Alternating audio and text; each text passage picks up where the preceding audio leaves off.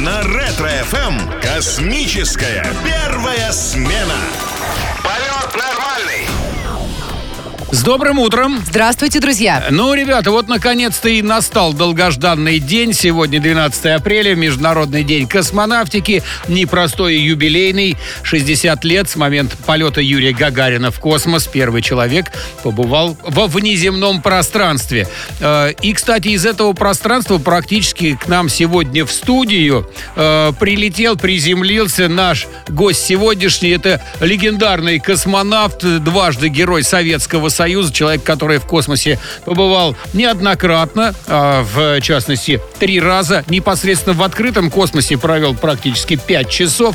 Э, Виктор Петрович Савиных у нас сегодня в гостях. Виктор Петрович, доброе утро. Доброе утро. Э, Здравствуйте. Вас с праздником поздравляем и рады вас видеть Спасибо.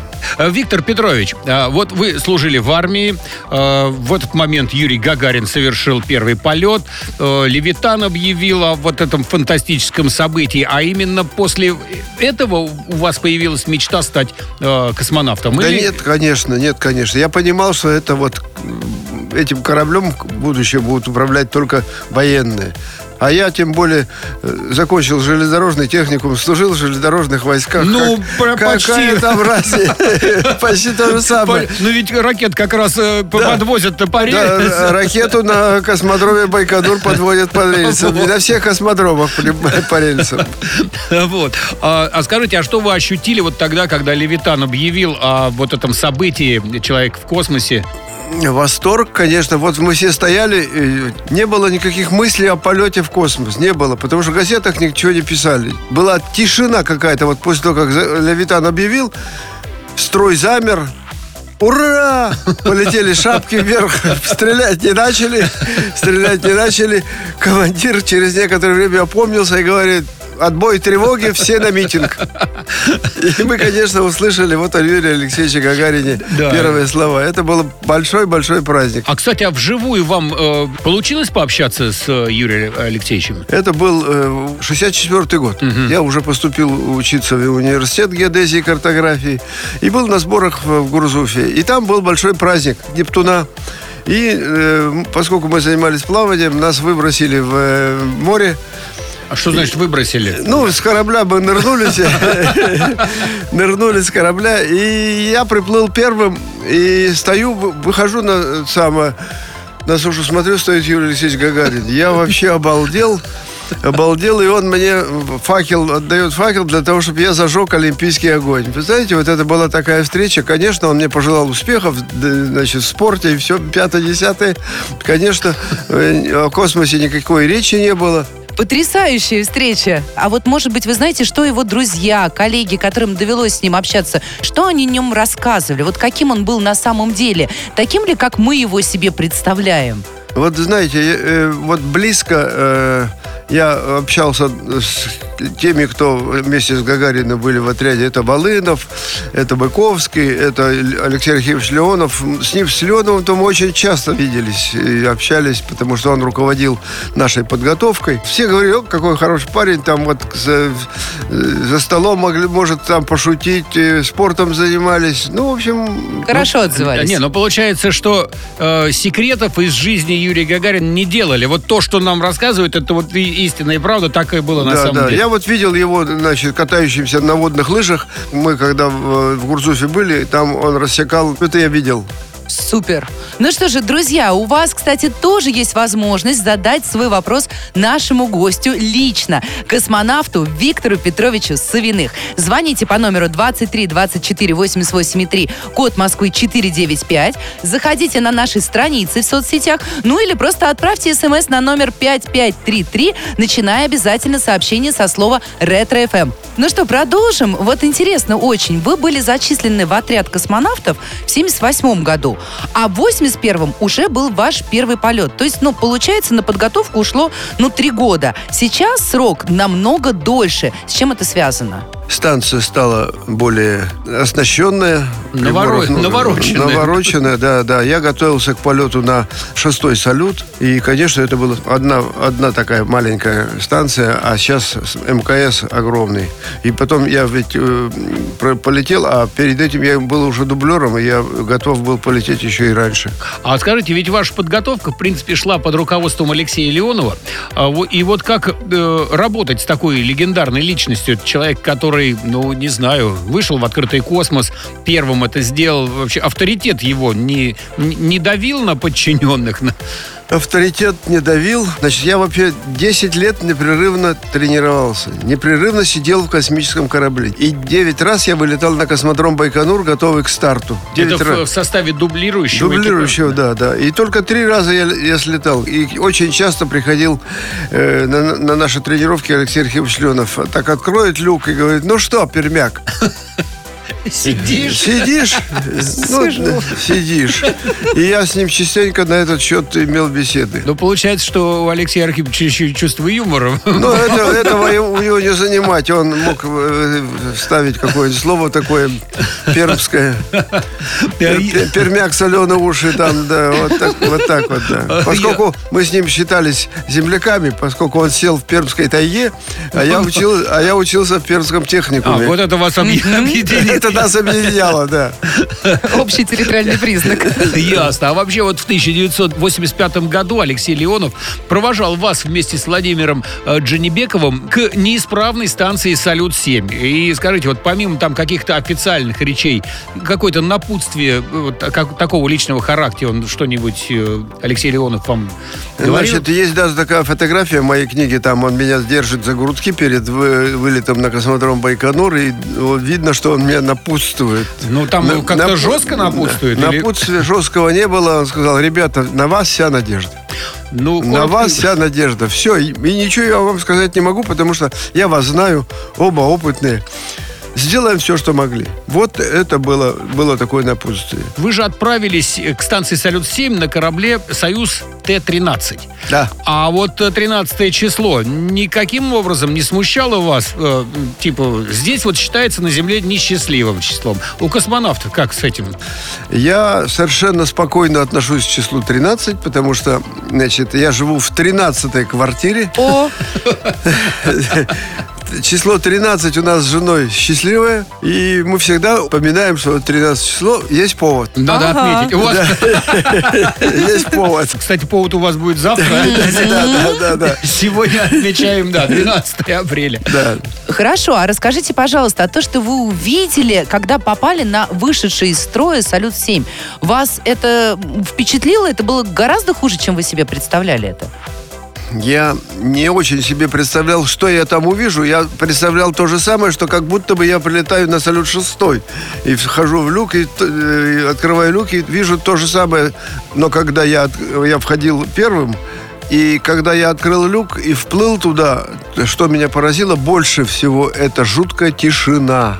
Потому что на шестом салюте работали вентиляторы, все там гудело, э, децибелов там хватало. Ну вот, жуткая тишина. Ну, то, что было холодно, мы как-то еще пока не ощущали. Не, и, и, конечно, темно. А земля дергает, где вы, что вы?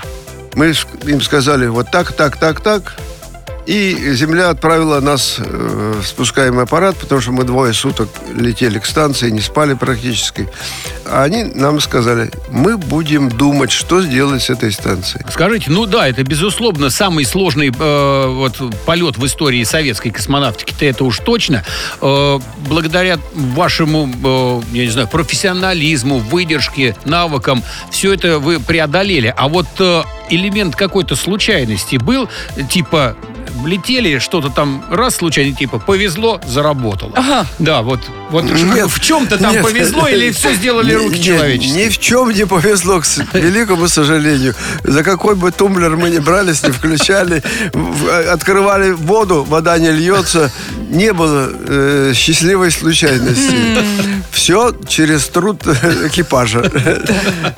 Вот так вот, друзья, терпение и труд все перетрут, даже космические проблемы. Предлагаем вам, друзья, присоединиться к нашей беседе и пообщаться с нашим гостем лично. Вам нужно всего лишь дозвониться в студию Ретро ФМ, и вы сможете задать любой вопрос нашему гостю Виктору Петровичу Савиных. Ждем ваших звонков по телефону 23 24 88 3, код Москвы 495 нам на станцию, ну уже на нашу станцию, Да. э, пристыковался наш слушатель. И это Отлично. Юрий из Омска. Сейчас мы выводим его в открытый космос практически. Юрий, доброе утро. Э, Доброе утро. Доброе утро. Да, Юрий, знакомьтесь э, с Виктором Савиных. Э, Ну, поздравляйте, естественно, с Международным днем космонавтики и спрашивать у вас какой-то вопрос был. Пожалуйста. Виктор Петрович, я хочу вас поздравить вот с праздником Днем космонавтики, пожелать вам хорошего крепкого здоровья.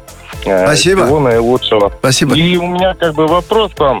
Вот как вы считаете, что вот есть жизнь на других планетах, и вот э, как она, вот представляете все это себе? Спасибо, за- спасибо, Юрий, за вопрос. Ну, я не могу сказать, что нет жизни на, на- на других планетах. Вот сейчас уже э, марс- марсоход э, американский пытается найти воду.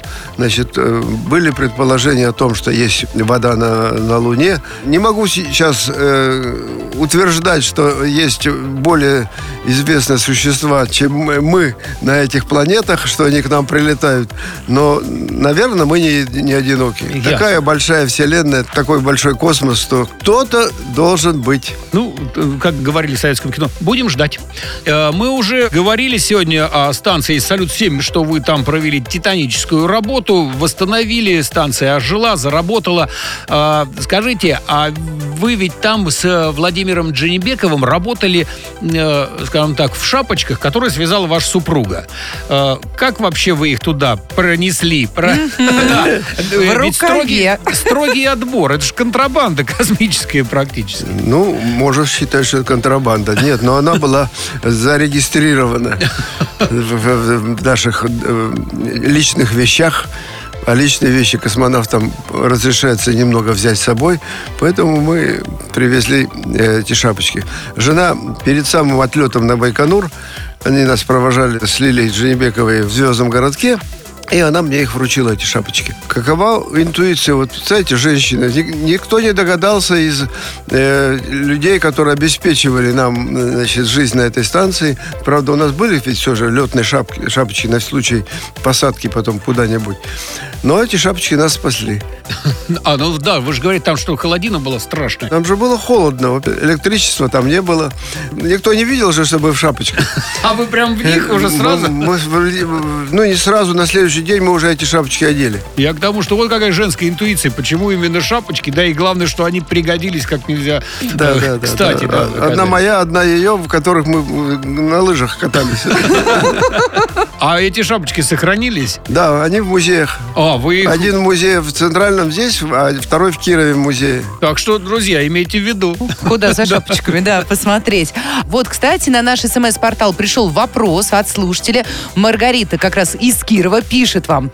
Что вы почувствовали, когда первый раз вышли в открытый космос?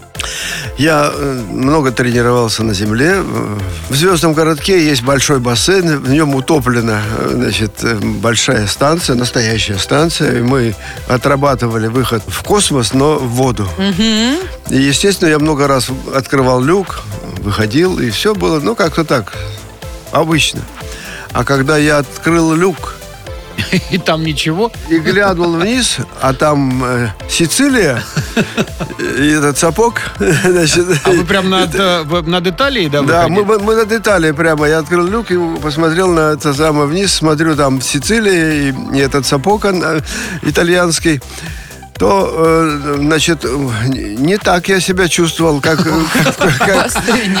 как- да, потому что это первый выход. И первые шаги дав- давались э, с тем, чтобы я все время контролировал себя. Ну, а дальше уже было, когда подошел к солнечной батарее, которую надо было дополнительно ставить, я уже и забыл о том, что я космосе нахожусь в космосе. Да, да, да, да, да. Все примерно то же самое. Конечно, э, сложности есть. э, Руки работают не так, как э, самое в бассейне, но все равно. А вообще ощущение, вот когда вы, выходите в воду и в космос, это хоть как-то напоминает космос или это вообще разные? Нет, разные, конечно, разные. Ну, В- здесь в- просто в- вариантов В других. космосе легче. Ясно. Так что имейте, друзья, в виду, если собираетесь в космос, тренируйтесь в душе. А, Виктор Петрович, вы написали книгу о станции «Салют-7». В принципе, отчасти даже по этой книге, по мотивам этой книги, сняли фильм «Салют-7». Э, Скажите, насколько этот фильм передает реальную картинку, что там было? И, э, в принципе, вы к просмотру его рекомендуете или там полный вымысел и ничего не соответствует? Ну, к просмотру я рекомендую, потому что это фильм о космосе. Значит, это уже не так часто бывает. Сегодня два, два фильма вышло. Значит, э, «Время первых» Да. и вот наш фильм. Значит, да, я написал эту книгу и издал. Она вышла двумя тиражами. И ко мне приехали сценаристы, начали меня пытать. Я им два года рассказывал о том, что я там делал в космосе. Значит, они все спрашивали, уточняли, написали сценарий, прислали мне этот сценарий. Я его про- прочитал. Володя Дженебеков его прочитал. Благов Виктор, который руководил нами значит, из Центра управления полетами, тоже прочитал. Все мы были против этого сценария, О, как. пос- поскольку там, значит, пожар в корабле, э, это кувалда, которой нужно было долбить по солнечному датчику. А я э, выпускник оптического факультета. Представляете? Абсурд. Ну, в общем, я был против. Хорошо, что у нас есть возможность поговорить с тем, кто был участником этих событий. У нас э, приходят еще вопросы от слушателей. Вот сейчас я обращаюсь к нашему СМС-порталу. Пишет у нас Владимир из Краснодара, который как раз интересуется вашим полетом на станцию «Салют-7». Кроме технических проблем, там были какие-нибудь бытовые трудности? Когда мы прилетели с Женебекова, продуктов было очень мало. Значит, почему? Потому что перед нами должен был стартовать грузовик, а станция мертвая, и грузовик не мог состыковаться со станцией. Мы прилетели туда, Там все съели. там почти все съели, значит, очень много было всевозможных сладостей, которые космонавты не ели. А э, был, мы нашли ящик э, э, сыр, сыр, сыр, как он назывался? Дружба. Ой, плавленый. Плавленые сырки дружба. Земля говорит, не ешьте, они старые, испорченные. Но мы все благополучно съели. Это ж дружба. Дружба же, да. И вот так. Понятно. А за то, что вы ослушались приказа и съели ящик это плавленных сырков дружба, вас потом начальство не, не наказало? Начальство далеко. А, а А сырки рядом. Все. Ну, задам вопрос еще один, касающийся «Салюта-7», потому что, конечно, это очень интересно. После того, как вы оживили «Салют-7», на корабль доставили еще 4 тонны оборудования для проведения научных экспериментов. Расскажите о них. Вы ведь выращивали на орбите хлопок и перец. О, с этим перцем. Да, вот давайте по поводу перчика. Пе- Перчик, ладно, перчик, да, но мы хлопок выращивали, а поскольку это же культура, которая, значит, близка была Дзенебекову, он, он из Узбекистана, и он лелеял его, и мы там, было холодно, но мы там ему свет сделали такой, значит, непрерывно подогревали, и, в общем, мы обнаружили, что он произрастает, и потом Вол- Володя вернул его на землю, и этот хлопок потом э, как-то э, развили культуру эту в, в Узбекистане. Вот именно из того Да, хлопка, из того который в хлопка, космосе? Да, да, из того хлопка, который в космосе начал расти, но он до- дозревал уже на Земле, и поэтому появился новый сорт космический хлопка. А, а перец? Что с перцем случилось? Ну, перец, он был, мы его съели. А благополучно. А вы его съели там, э, в космосе? на Орбе, в космосе, да. Он по, вкусу отличается от того, что вы... Нет, не отличается. То он вкуснее. Он вкуснее, потому что он маленький.